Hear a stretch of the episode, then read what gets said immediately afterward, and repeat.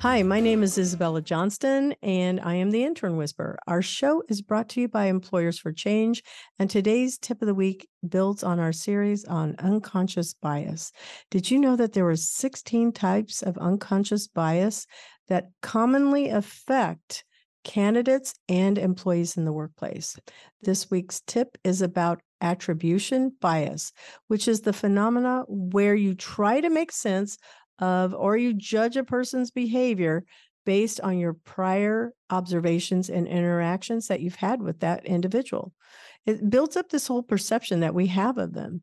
While this may seem harmless, humans are quick to judge and falsely assume about a person without knowing their full story. So, when hiring, attribution bias can cause hiring managers and recruiters to determine their full story without even knowing if it's true. So you want to make sure that you're not thinking, oh, this person is unfit for the job because they did something unusual or their resume has something on there that you're not sure about.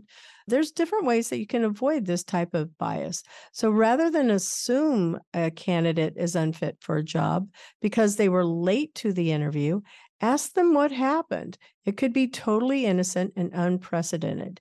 If there is something on their resume or something they said during the interview that caused you to draw conclusions about the candidate, be sure to ask further clarifying questions.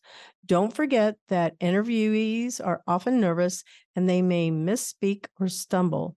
Just give them a chance to share their full story with you before you judge them. Thank you so much. Welcome to the Intern Whisper. Our show is all about the future of work and innovation. Hi. So this week's guest is somebody I've known for a little bit. I'm really excited to have him on my show. Um, his name is Ray Choi. He is an AWS solutions architect, the CEO of Easy Cloud Solutions, also the founder. And he, um, this company helps with web hosting, security, and development. If you don't know how to use AWS, he's the person to call. He is also the pastor of Hill Community Church in Torrance, California. And so, Ray, welcome to the show. Hello. Good to see you, Isabella. Always nice to see you. So I feel like we should open with something you told me before we started the show. This special AI that you're using, but I'm going to hold off on that one because I always ask my guests, what are the five words that describe you and why those five words? And I can help you because we did go through those right before the show.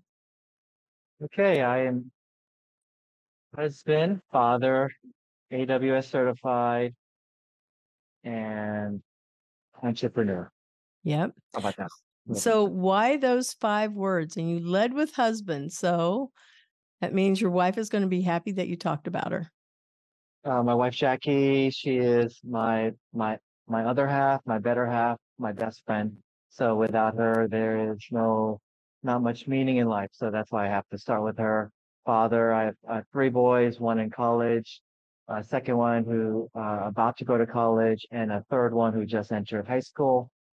Uh, church planter, that's, I would say I am bivocational, so I have two full-time jobs, but uh, I'd say church planting, pastoring is my main one.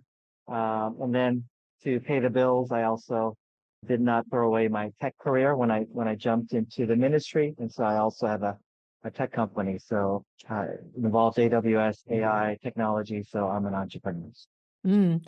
So our listeners may not know what um, AWS is.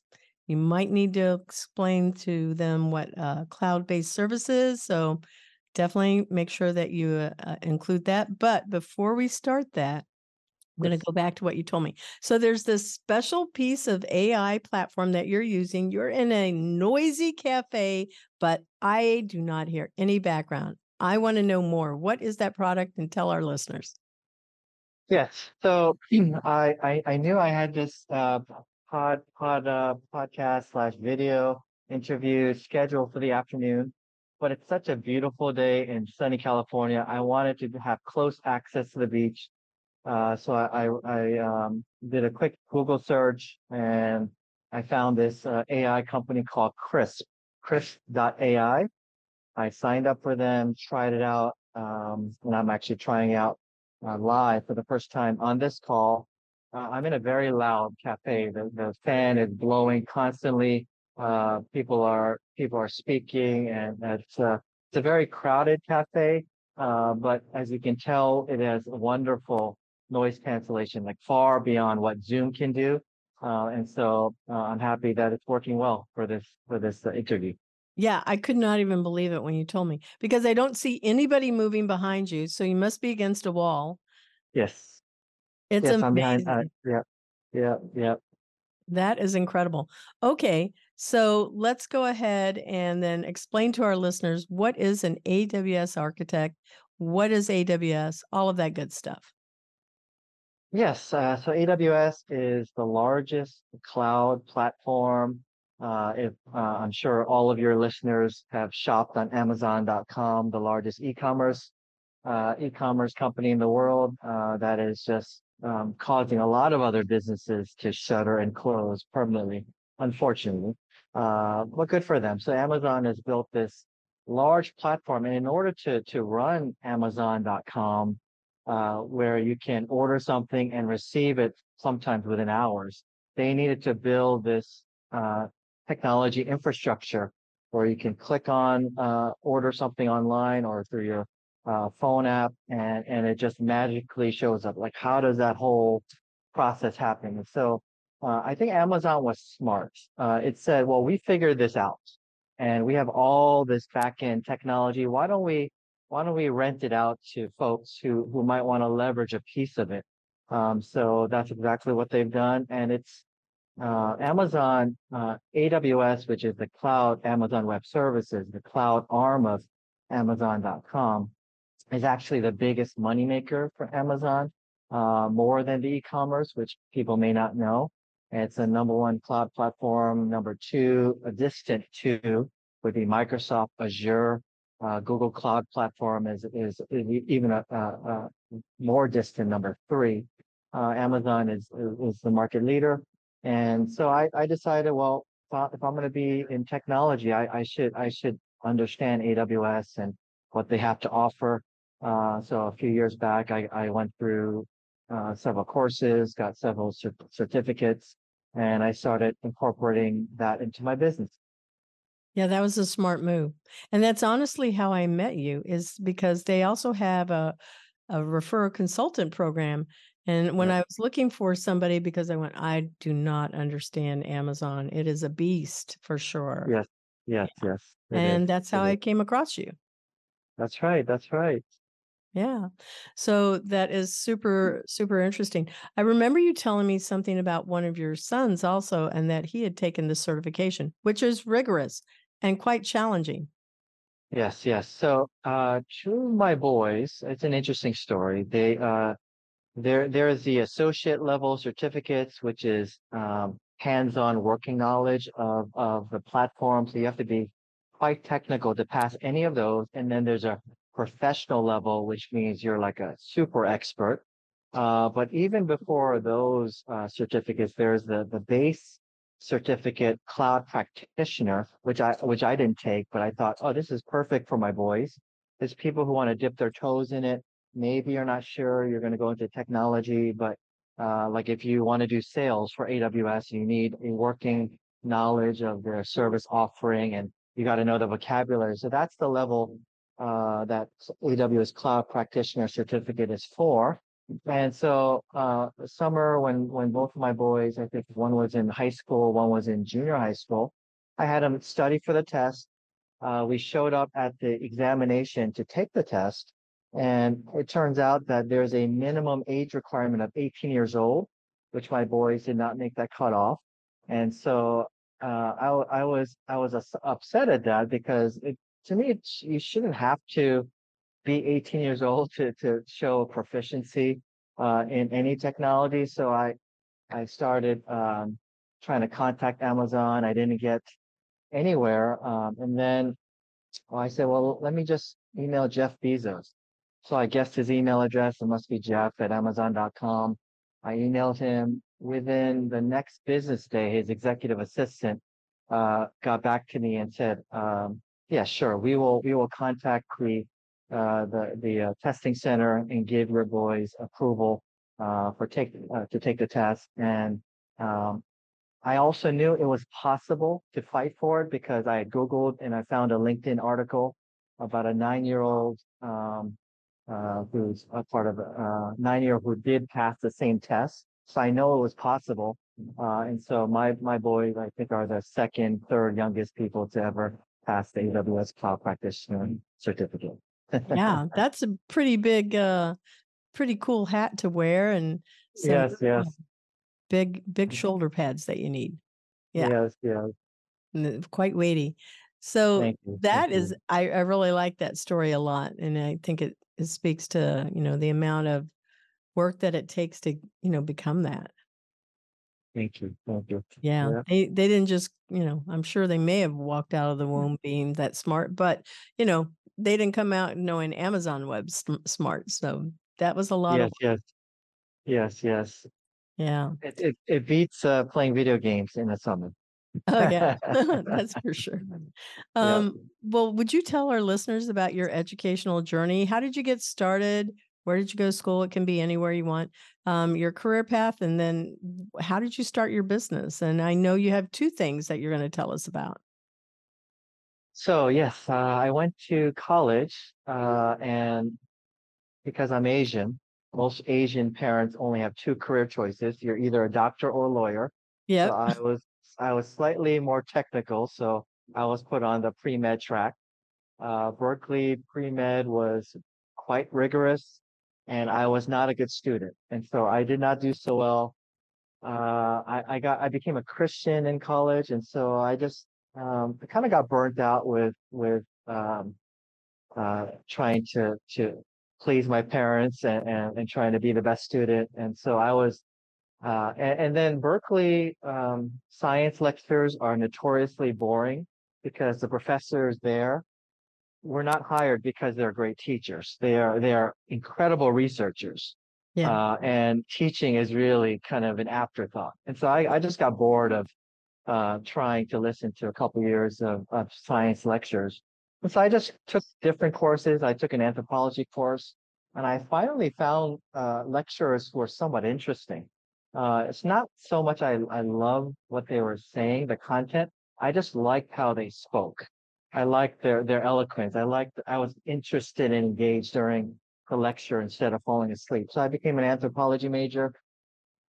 Uh, and then by my fourth year, it dawned on me that um, I'm not going to be Indiana Jones looking for some lost relic, and so I should I should I should figure out what I'm gonna what practical skills I have to to secure a job. That's when I started um, uh, working at a computer lab uh, for, for the Berkeley Business School. Uh, started taking some programming classes, some uh, technology classes, try to uh, read up on myself. And and um, my first job out of college, fortunately, was um, Bank of America, uh, which is a large bank, maybe the second largest bank in America. And they were hiring for technical managers. And, and so they did a, na- a national search. And so they, they wanted to kind of break the wall between technical people who maybe did not have good communication skills and business people who could not understand technology. They, they put us, uh, they hired, I mean, they, they hired about 15 of us nationwide to go through a program which was free education, the latest technologies for the first three months. And then we had our pick of all the uh, jobs within Bank of America's technology headquarters. Uh, and so uh, that was my, my first entry into technology. So, did you like working in the finance industry? I mean, some people either love it or they don't. Well, I was I was part of the home banking team, which was to manage uh, their Unix uh, uh, Unix uh, servers. And Bank of America, I think at the time was like 180,000 employees. And so I, I, I, I kind of learned what I needed to do for my job very quickly. And I had a, we're, we're also specialized. And so we were doing network performance, finding bottlenecks in the network uh, and you know, going out with a sniffer, uh, capturing packets and, and generating reports just so we can uh, remove bottlenecks in this large uh, scale enterprise network. Um, but I got, it's like a 40 hour job. I think I finished my job in about half the time and I was kind of bored. Uh, and so uh, I, I decided, well, as a young person, I don't want to be sitting there 20 hours a week twiddling my thumbs. So I jumped into the startup world. Um, uh, I, I, I joined various startups. Uh, the ones I joined I went bankrupt after a few years because uh, I, I, got I was employed in the late 90s, and then by 2000 the, the bubble burst. Um, the one company that I got hired for that I did not accept was acquired by a large company, AAA. And so that one, I think, had I had I taken that job, I might have been a millionaire. So, oh, wow. uh, so I, I just I miss uh, discern, I did not discern which which one I should have gone for. But Yeah. but yeah, it was all Oh. for the better. Yeah. Well, that's good. It's a positive way to look at it for sure. What is Unix? You is it UNIX? Ah, Unix is uh, just an operating system like uh, like Mac OS is Oh, a okay. shiny the shiny operating system that Apple put on top of Linux, which is a you know similar to Unix of different flavors. Yeah, I have heard of Linux, but I had never never heard of Unix. And I went, okay, there's something new. I've got to make sure I know what that one is. So you you went from there, from Bank of America, you tried startup life. How did you get to where you are now, where you have your own company and also, you know, being engaged, running, being a pastor at a church? Yeah, so uh, I got married in 2000. Did your wife go Uh, to Berkeley too? Yes, my wife went to Berkeley. We met at Berkeley. Uh, I, I, I, I was a sophomore at the time. She was a freshman. Uh, we were, we were in this kind of strict church. and That's another story, which I, we should save for another time. Okay. Uh, but, but, uh, dating was not, was kind of frowned upon. And I was a young Christian. I thought, okay, let's, let's, let's not get into that when you're an undergrad. I'm a new believer. So I, I just kind of put that aside. Uh, but I knew when, when I was a sophomore and she was a freshman that I was going to marry her. I just had a strong sense of that. Fast forward, um, you know, you know, a few years later, got graduated, um, asked her out on a date, and pretty much the first date we're talking about marriage. Uh, so that was 1998. Uh, got married in 2000. Uh, we went to Japan as missionaries, and while we were on the mission field, um, God reminded me of what He told me when I was a graduating from college in 1996. Um, I, I knew I was not on a conventional path. I knew at some point I was going to be a pastor. I just didn't know when, where, and so kind of filed that away.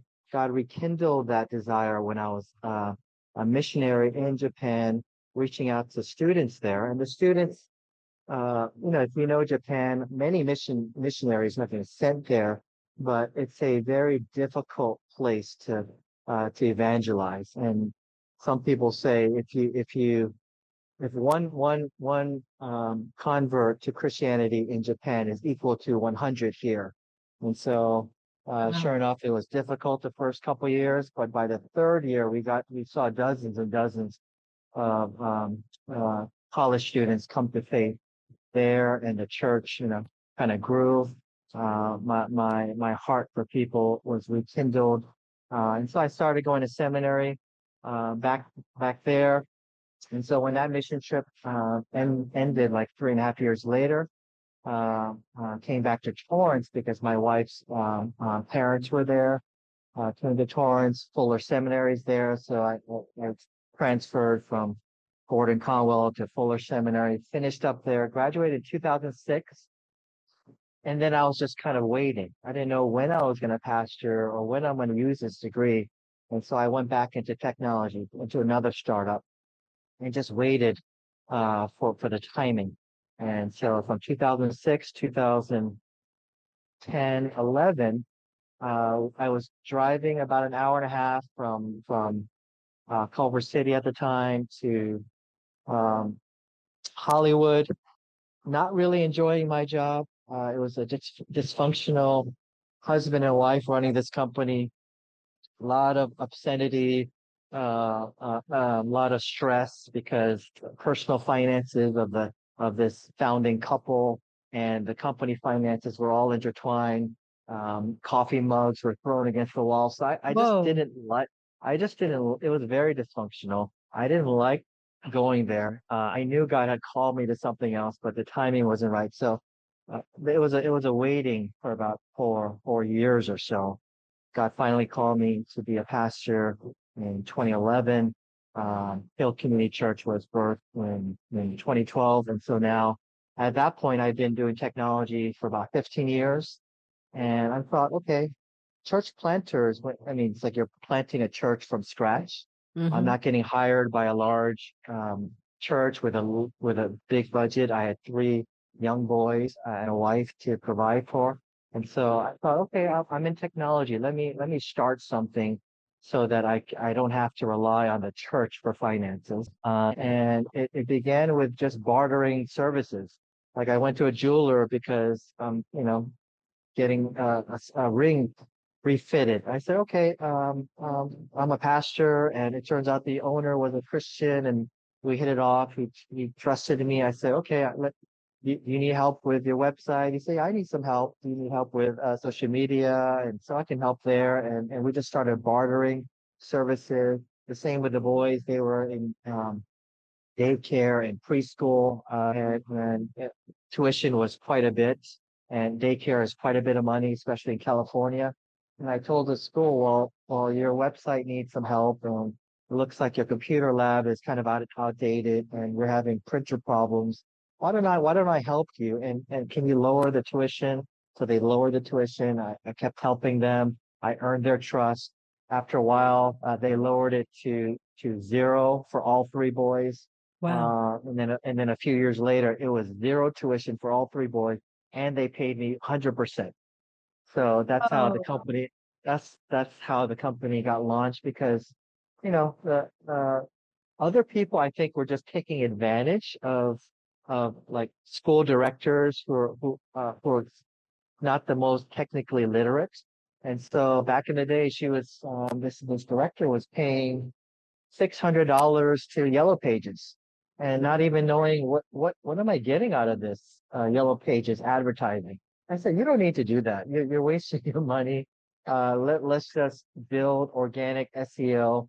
Uh, let, let's just publish regularly on your website. Uh, um, let's make it easy for, uh, for people to see what the school is about. And so just, just by cutting out services, me providing value, uh, and, and the enrollment going up, um, that's how I earned their trust. And so that's kind of how Easy Cloud, um, uh, grew. That's a nice story. It was a nice blend of like certainly faith, but um your family is is a family owned business, I guess also, right? Sure, So, sure, yes, yes. Yeah, it's got family uh woven throughout the whole tapestry of the story. Yes, yes. They're a big part of my story. Yeah. So that's cool. What does your wife do? Uh, she used to be in HR. Now she is supporting Nice. me a hundred percent. Uh, pastor's wife.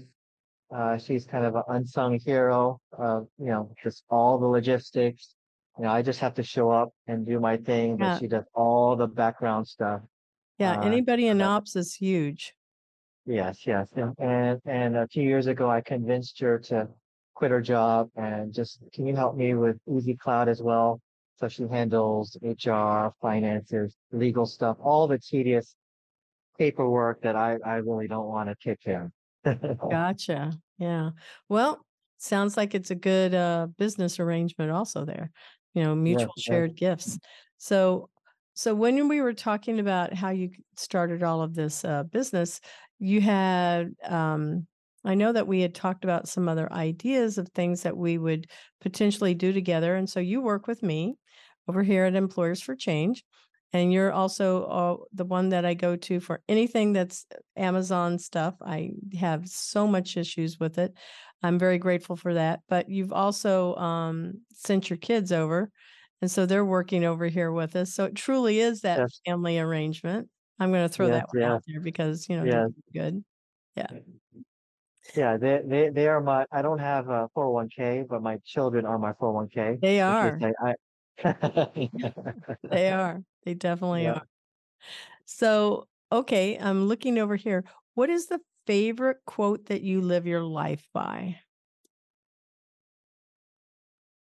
My favorite quote is uh, probably linked to my favorite chapter in all all of Scripture, which is John 15. Jesus is the vine. I am merely a branch. Apart from from Jesus, I can do nothing.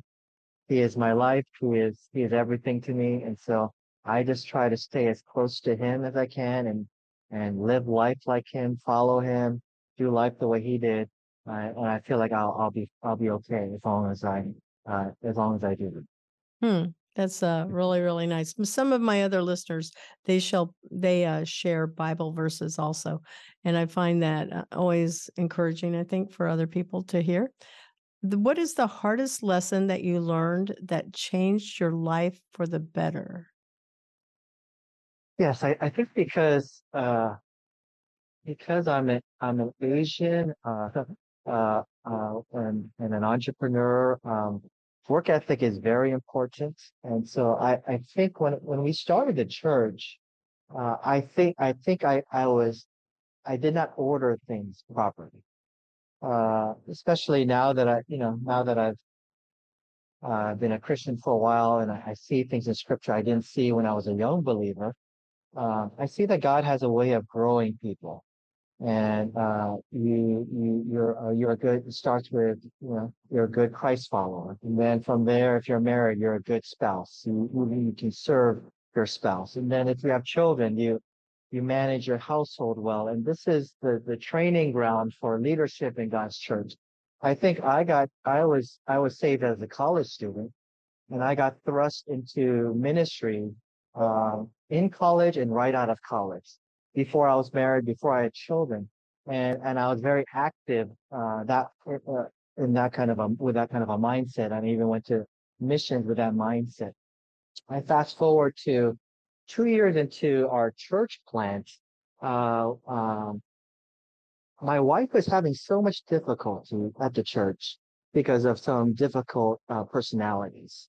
It got so bad that she she said, "I don't think I can go to church anymore," and and that was quite shocking for me as a pastor. Uh, and this is supposed to be a, a safe place, and if anyone is should be looking forward to it, it should should be me and my wife. And for her to say that, it was a very loud um, rebuke from the Lord uh, that I had prioritized the work and the church ministry over uh, over myself and and my wife and my children and and their flourish. Uh, and so um, it became so obvious that um, um, we, you know, in my heart, I had made a decision. Okay, if, if it's this bad, I should step down. Um, and and I, I'm, I'm not even qualified to be a pastor. Uh, but at the last moment, the Lord stepped in. He changed, uh, changed things around. And as I was about to tender my resignation, uh, the situation totally changed. Uh, and, and it was an important lesson for me uh, I, I should really pay attention to how I am doing, how my wife is doing, how my children is doing. I should never be that person who is so busy that my marriage suffers, that my children suffer, that I suffer, that I'm burning out. You know, you read about burnout among pastors, you read about scandals, and you think about how did they end up this way? Uh, I think it's because the order was wrong. And so if I, as long as I've established order of Jesus first, I should be thriving in, in, in the Lord Jesus, and then my wife should be thriving, my chil- children should be cared for.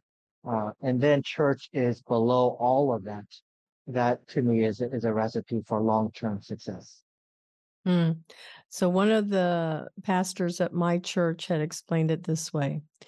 He said, There's the Trinity, and what we're supposed to do as people is man, especially in a married relationship, they said, man is to lean into God. That is that is the role. Man leans into God. The wife leans into the man that's leaning into God. If we are doing that, we stay true to the we'll call it the Trinity of God first, you know, then it's husband, then wife, and then kids. Work Yes. is in there also, but you know, you have to keep your your personal house in order to be able to keep and it flows. It flows out for sure. Yes, yes, yes. Fully agree with that. Yeah, I like that that picture. I remember when he was explaining it, I went, "Oh, that's a that's a very tender memory there, uh, or maybe memory, but you know, a good good counsel, but definitely a very sweet picture that you can see in your head." The next question is, what are you most grateful for? Well, I mean, the, the most obvious one, which which is assumed, but I, I won't I won't use that as my final answer. The most obvious one is salvation.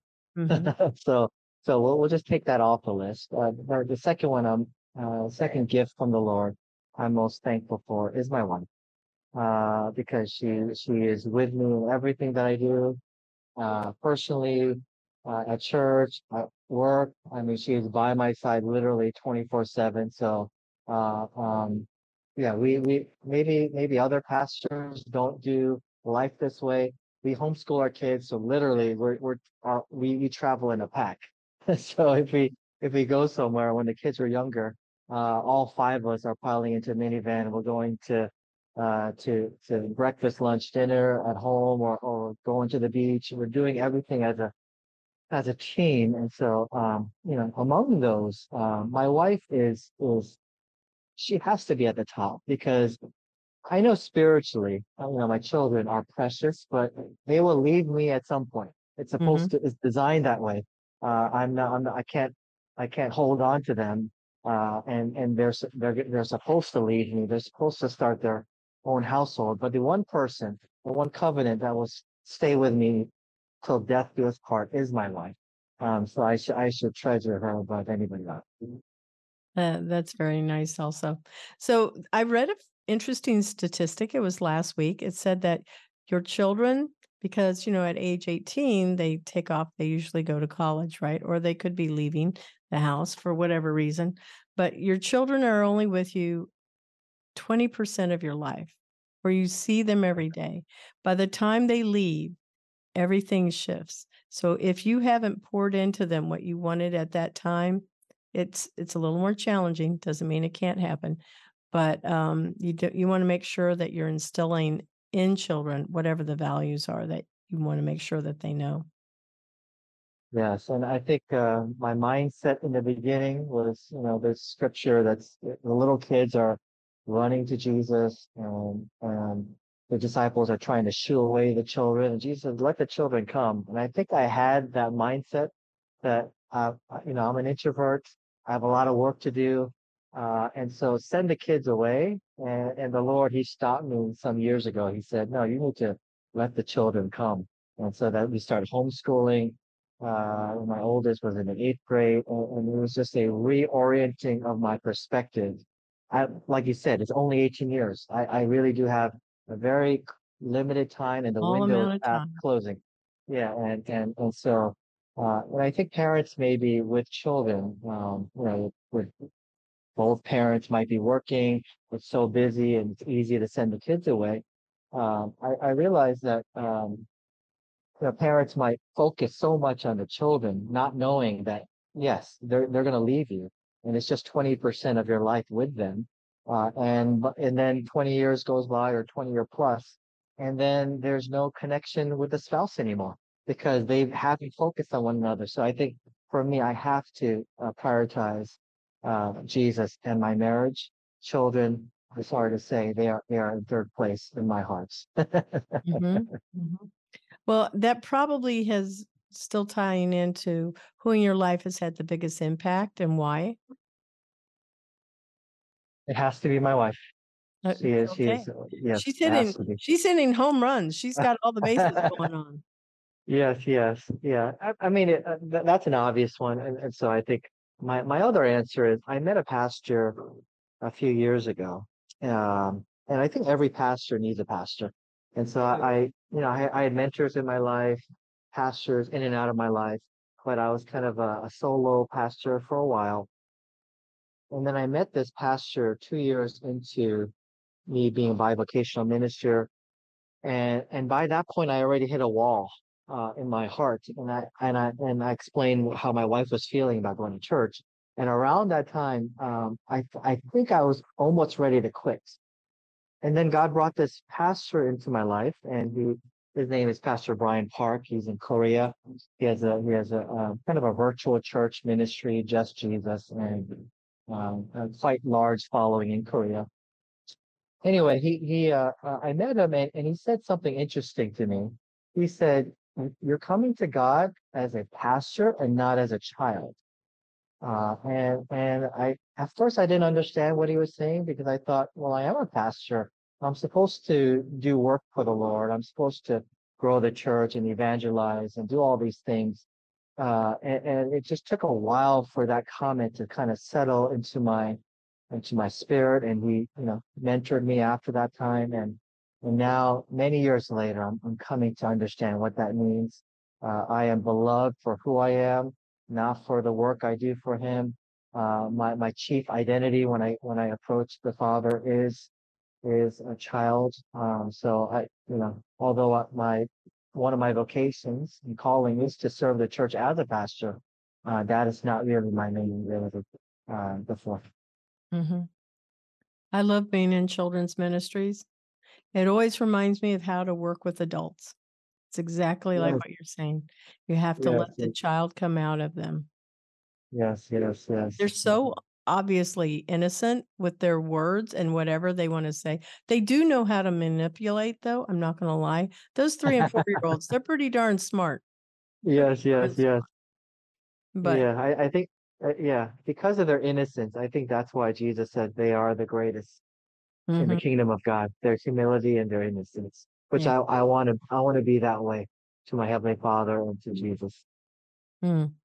It's a good story there. And this one is usually the toughest question. So, what do you want to be remembered for in your life? If it's like that day people are remembering you, what is it that you want them to say? What would you want them to remember you for?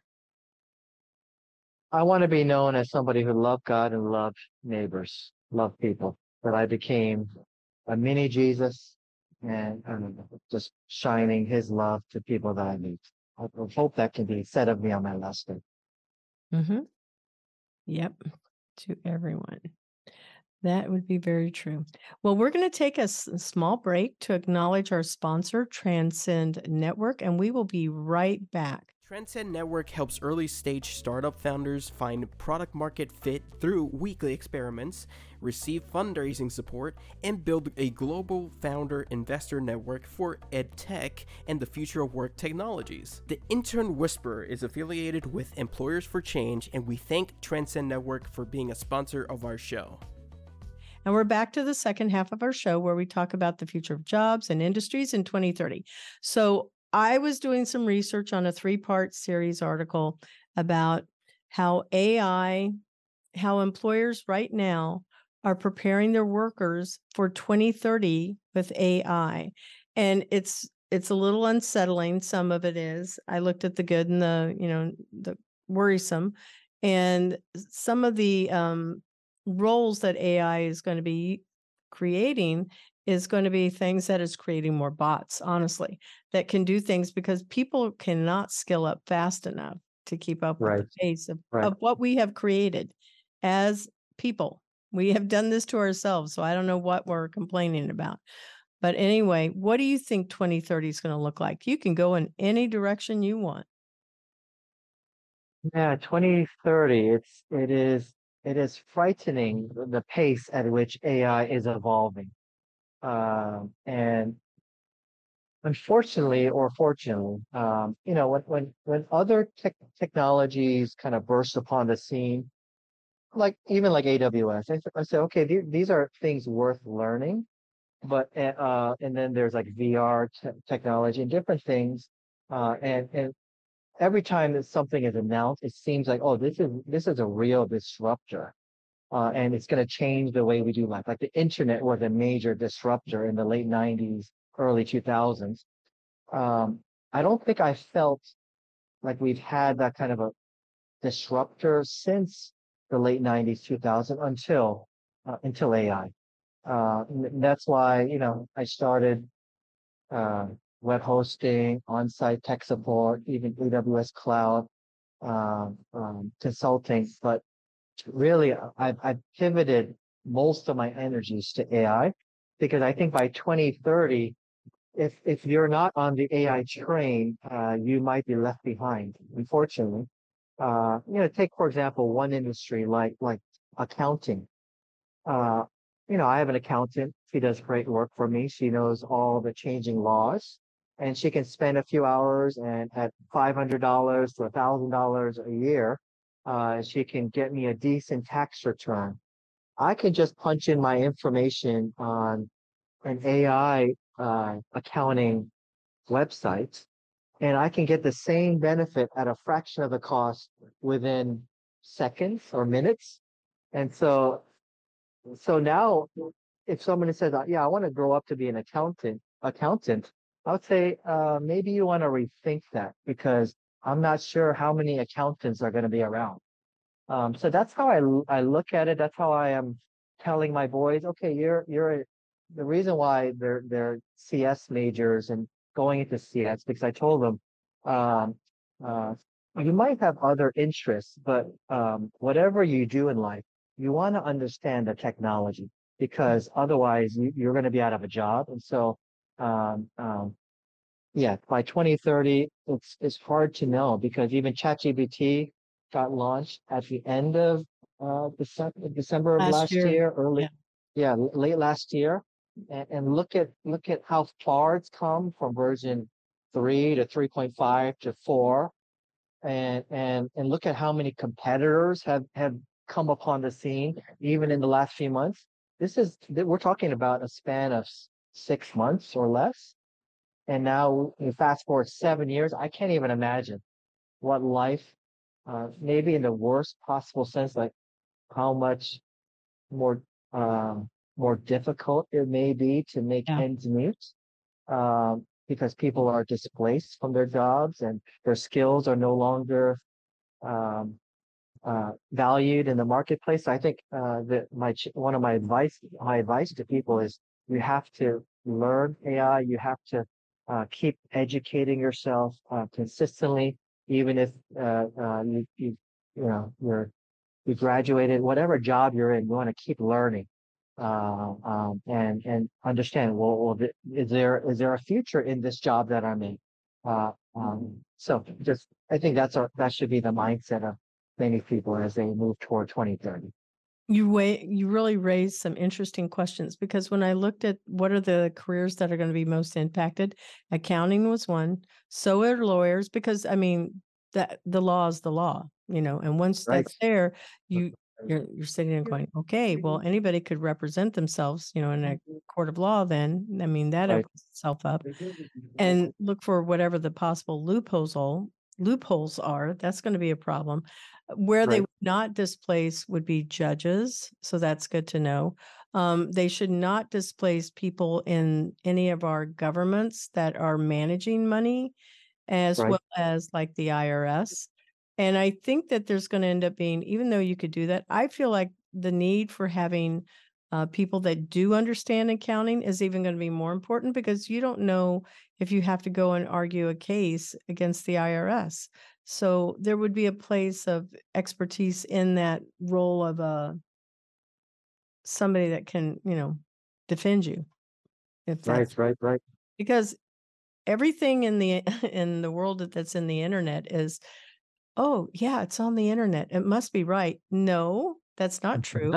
and just because AI brings something to the table, we should never say, oh, yeah, it's out there. It's an AI. It must be true. No, we shouldn't believe that. So I feel like there's going to be authentication, um, people that are going to be doing more fact checking to ensure that it is correct. Um, researchers definitely would be in need to make sure that they're not everybody is meant to be a programmer. I know I would not. Right. I would not survive right. as a programmer. Neither, neither would I. I'm, I mean, I've I've kind of dabbled in programming, but but I think there, there's a certain way your brain works, and I don't yeah. have that brain. so no. I, I would also not do well as a programmer if that was my full time job. Yeah, a researcher I could do. I can do research. And I would be really good in that area, be really good with the writing side of it. And I feel like that is going to be a career path that will still be in demand, but it's more in that place of fact checking what is going out and what people are um, looking at and believing is reality. Yes, yes. And uh, the fact checking is an interesting one because AI, uh, there's a thing called temperature uh, in, in the chat GPT world, at least. And so if you if you raise the number of the temperature, you're giving it more uh, creative license. Uh, and it's good to have uh, maybe a higher number for temperature for things like uh, uh, you know, creative writing, for example. Um, but if you want factual information, uh, then then the number the temperature should be lower. And, and so, uh, but then, you know, there's this weird phenomena that AI just gets tired and it makes things up and it uh, it's uh, fatigued. And so, like, how do you how do you fact check? And so, even you know, I'm just thinking of you know little plugins that we could do. It's like I don't want to trust one AI. I want to compare uh, OpenAI's ChatGPT with like Google Bard.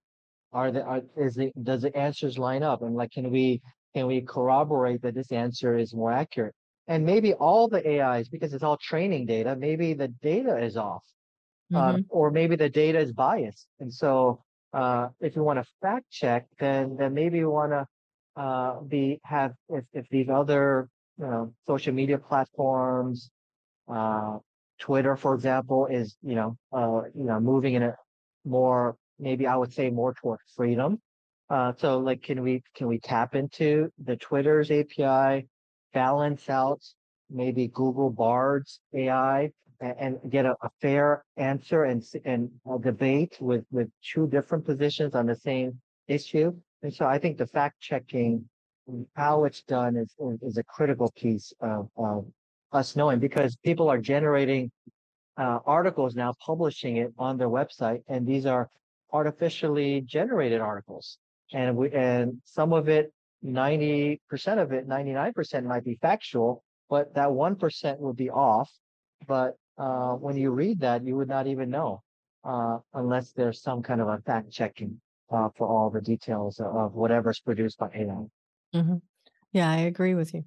Um, if we're looking at what AI can do, um, I've also asked people what their thoughts are about robots. And uh, let me ask you, have you watched Black Mirror? I like to ask my guests this question a lot.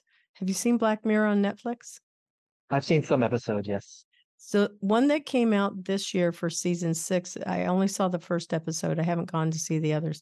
It was Everybody Hates Joan.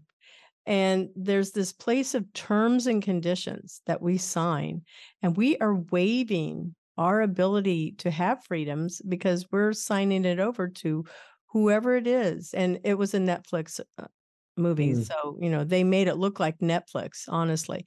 They're really pushing the boundaries with that quite a bit. And I guess it's tongue in cheek, is how I describe it. But what are your thoughts about the terms and conditions that are out there? Because people don't read them. And I feel like that's people something don't read it. they yep. should be doing. Yeah, the, the terms and conditions, uh, it, it's like the fine print sure. that uh, we, we just just conditioned to well, I, I, let me just have access to the tool. Let's just look look look past that. Uh, I, I think I think you're you're right on the money. Uh, we want to see like if we generate content using AI, who owns that content? Yep. Uh, uh, even ChatGPT, they just launched a feature that uh, you can you can um, tell it not to save any of the Opt out opt out of, of the record uh, of it recording it and using it for training data for me it's like as soon as i saw that feature i want to use it because I, I, i'm i'm i'm using ChatGPT, for example, to brainstorm AI ideas, and I don't want I don't want it to be stolen. And so, mm-hmm. But but um, but then it gets into are they are they ethical? Are do they when when you shut it off? Uh, is it really turned off? You don't it's, know. It's like a, you don't know. It's like a social media company. You can delete your account or deactivate it, but is it really deleted from the server? In my understanding, it's not. Uh, that's uh, what I understand too. yeah. So yeah, the terms and conditions, the legal copyright issues, these I think we we have to start pausing on those screens a lot more. hmm There was this, um, I saw it again, it was like a Netflix thing, uh, several years ago, several, several years ago. And they took three phones, three cell phones. They left one in the box, didn't break the plastic wrapper. They opened the box of the second one, um, had it out, turned it on, turned it off, did nothing else with it. And then the third one, they turned it on. They all three tracked you. Yes, yes, yes, yes. I've heard that. I have heard that. Just because you turn off a phone, you just think, okay, th- it's everything is turned off. No, there's a there's a low like a low level uh functionality that it has even while it's off. And so to me, I I am I'm just generally not trusting of tech tech giants, even though, you know, We all have phones. yeah, yeah, it's it's you know, I, I I'm I'm a Christian, and so w- when I read the Book of Revelation, um, I see that how how is this going to play out? Technology is a big part of It of is the this. sign of the beast. Yes, it it is a surveillance control, uh, yeah, the system that that is unfolding right in front of us. Yeah, very much so. Yeah. I believe we're in the matrix. I just throw that one out there too. The red pill, the Yes. blue Just which uh, one are you going to do? Yeah. And this is it. Yep. Yeah, I, I think The Matrix is probably, to me, that's one of my favorite movies because I think it would speak of, of very true things that are happening to Very us, much and we don't we don't even know it. Yeah, really don't know. Um, what are your thoughts about virtual reality? Because I have an issue with this one too. I sit here and I go back. We were talking about the Matrix, but boom, you're plugged into the back of the machine, right? So that you're in Yep. it. You're you're in the Matrix. So that's virtual reality. And then there's the movie Avatar, and you know you have to go and lay in a coffin, is what I call it, to go and Yep. experience something else. I go, why would I want to do that? There's nothing there that I want to go and do that badly that I want to lay in a box because I'm claustrophobic. So I wouldn't want to do any of those things. And I don't like getting blood drawn from me. So there's no way I can see any of this these things happening to me is the point. I don't have enough interest in that because I think I would much rather know this is my life. This is where I am. I can go to movies. But you know, Yes, yes. science fiction has, in my opinion, created a lot of what we see. It's brought it to fruition. What are your thoughts?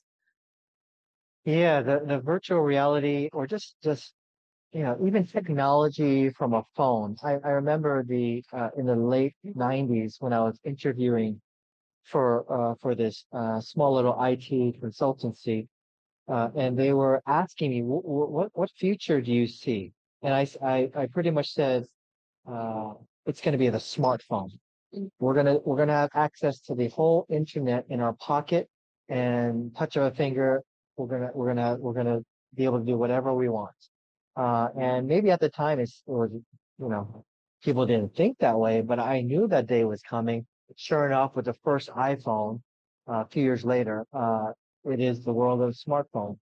And, and when I see young people, uh, this is just my my plug to be disconnected and unplugged from technology.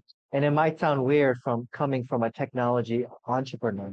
Uh, I remember the days uh, of pagers or uh, rotary phones, analog phones. Uh, I, I remember how free my mind was that I didn't have to uh, uh, be notified every few seconds uh, or texted uh, the, the show that I can watch from a phone. And when I see young people, I, I see them increasingly tied to their phone.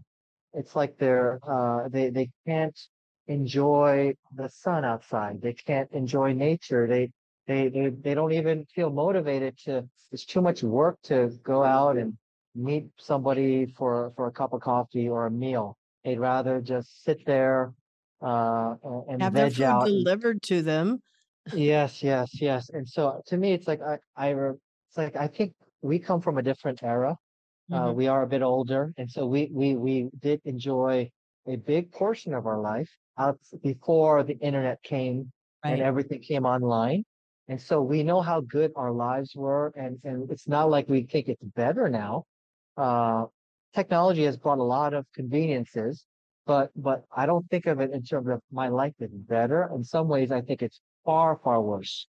Mhm. And, and when I when I see the young people, that you have two people sitting at a, at a restaurant, they're not even looking at each other, looking down at their No. And, and so to me, that really bothers me, especially as a father. It bothers me when I see young people like that. I want them to exercise. I want them to go and socialize. I want them to go to the beach and hike up the mountain. Um, and, and so virtual reality is is is is oh, um, to me it's it is it is the fulfillment of what the Matrix was talking about or what WALL-E the animation movie is talking about. The people who are controlling the the the, the tech and the tech giants, like if you talk to if you if you listen to interviews from uh, Steve Jobs and, and these CEOs, they didn't give cell phones to their children. Uh, Mm-mm. and so that that speaks of well, they see the danger of this tech.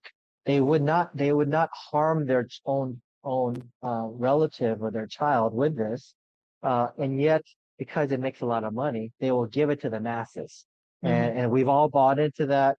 Uh, and so, you know, uh, I think that people who will eventually control the world, um, sadly, we will be uh, in our form, some form of virtual reality or uh, little little bubble in our small little apartment, and and and nobody is outside, and only a few people are enjoying uh, everything, and, and and and the vast majority of us are in a little, yeah, uh, a steel coffin. Yeah, just like in, you mentioned WALL-E earlier, and that's that yeah. movie is like spot on too, in my opinion. Yes, yes, You know, you have Yep, little yep. little like weeble wobbles, uh, people sitting in chairs. Yeah. But there's a dark side to that movie. I've seen a lot of stuff that goes out there about WALL-E, and it's saying, well, it's really about cannibalism because like there's no food anymore. Really? So what you're eating Ah. is uh, like you're, it's consuming, you know, the people and your your own waste and everything. It's like I'm just sitting here going, you know, that's dark. So I started looking it up and I went, yep, there's a quite a bit out there about that one because you don't really question that. And so we should always be um, thinking of the pros and the cons, which really takes us to um, our next to last question here is what are the ethical dilemmas that you foresee? And I think you've been talking quite a bit about them, but uh, you can Yeah. just like list them if you want because there's a lot of dangers with them. Yeah, I'm thinking about the the young person who's growing up in the age of AI.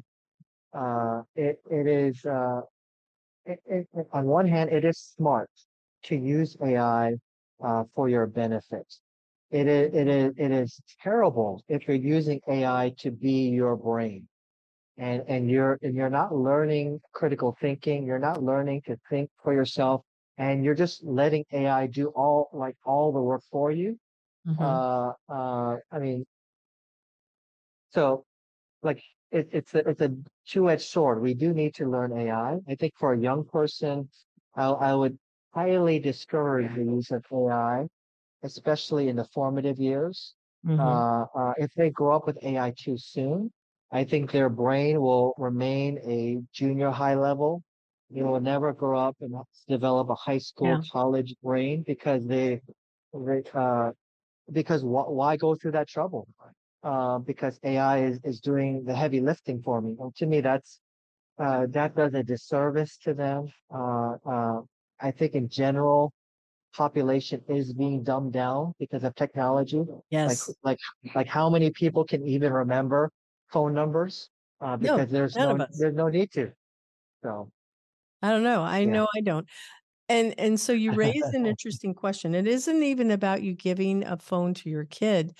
There's so many parents that put their whole mm-hmm. life out there and they're recording their kid. I watched this one young woman. She is on TikTok, she's on Instagram, she's everywhere. And she's she's really engaging. She's very she's a very good actress, I would say. And she has her daughter always on her hip and the kid is always looking right into the camera. And mm, the children already know that this camera is a part of it. And you raised something else, an interesting point too, when you mentioned about the generations, you know, whatever technology and you said it to your own kids, you know, technology is advancing. You need to make sure that you're there. You, we are whatever age that we're born into is, you know, it has influence based on the technology that's been uh, brought into our lives. And then it's also based on historic events that happen. Anything that is also in the sense of like tsunamis or 9 11 or those big uh, historic events when people have been harmed or tragedy. Those are the things that actually become the um, points of in our life that really shape what we think and and how we process information. So we came from a different time, rotary phones, yes. Um, people don't know what that is, and when you hear one of those someplace and they have it on our our iPhones or our Droids, we hear it, we go, "Wait, what is that?" And you can tell like what generation Right. are you from because it it has significance, right? Right. So the kids that are coming out now, they already are surrounded by this technology. I don't think that they even parents are even thinking about the fact that well, first off, you're putting your child out there all the time, you know, and this is what they're becoming. You used to sit a kid in front of a video camera or cartoons on Saturday. I don't even know if they do that anymore. And now Right. just hand a kid a phone and that keeps them placated. And TikTok knows exactly how to keep that formula in play. And I, and just as a parent, my advice to parents is keep your child off of social media. I would say even as a parent, uh, um, I I'm very wary of living life behind a camera. Um, like if I'm in nature, my first thought is not, oh, I got to take a picture of myself. I just want to enjoy that scene. And if I forget to, to take a picture, it's not the end of the world. Mm. Um, because because how many times have we we just have memories and we were just in the moment, we enjoyed it, and it doesn't we don't have to record everything uh to to be on a photograph to to promote maybe a, a false view of our own reality to the world and to say, oh, we only show the good stuff, Uh, which is not the whole of who we are. And so that that's just my thing. I, I'm I, I use a little bit of social media just because you know we have to reach Sure. people in our in our business space, but for personal stuff, I, I I'm really um, I try to keep keep that stuff off of social media. Yeah, you won't find me on any social media personally except LinkedIn. And even LinkedIn, it's it's all for business. It's it's you don't know my personal life. So Yep, yep. yeah, there Yeah, you go. good What is the best mentoring advice that you want to share with our listeners moving on? My best advice is, um, I, I mean, it is shaped obviously by the fact that I'm a Christian, child of God.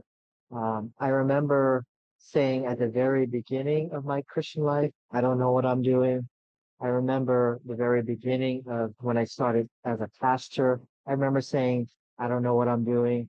And now that I've gone a few years into it, um, do I feel like I, I know better or I, I'm I'm now self-sufficient? If I started to think that way, I think I'd be in, in a in a load of trouble. Uh, I still think at a at a base level, I don't know what I'm doing, and it that keeps me childlike. That keeps me humble. Uh, without without divine help, without um, wisdom from above, uh, which is moment by moment. Uh, I'm I'm really gonna make some terrible mistakes in my life, and so I would say just just stay humble. Remember the beginning, you said I didn't know, uh, I didn't know what to do. I don't know much about whatever field you're getting into. I would say as long as you keep that humility, um, and and um, it'll it'll I think it'll keep you out of trouble. I agree. I agree. All right. Well, this is at the end of our show. We always ask our guests, how can our listeners contact you? What is the website, social channels, email? I usually say don't put your email out there, but hey, some people are okay with that. So, what would you like our listeners? We always give them this information in a closed card and and in our Sure. post. Yeah, I would say the best way to reach me is easycloudsolutions.com. Uh, you can you can find me there on LinkedIn and various places. Um, probably the most active place we are for for EasyCloud is LinkedIn on our you know company pages, and I have I have a bunch of companies um, underneath uh, uh, Easy Cloud. So, uh, but easycloudsolutions.com would be the best one. All right. Well, I want to thank you so much for being a guest on the show. This was delightful. It was my pleasure. Glad to spend time with Isabella any day. Ah, thank you. We want to thank our sponsor, Cat5 Studios. Thank you to our video team, Gabe Laporte and Tommy Myers. Music is by Sophie Lloyd. Visit Employers for Change at www.e4c.tech to learn how you can create real diversity and inclusive culture while skilling your people for the future of work. Please subscribe and download the Intern Whisperer on Podbean, Employers for Change YouTube channel, or stream from your favorite podcast channel. Please drop us a comment and share our show to enlighten others about amazing people that make every day better.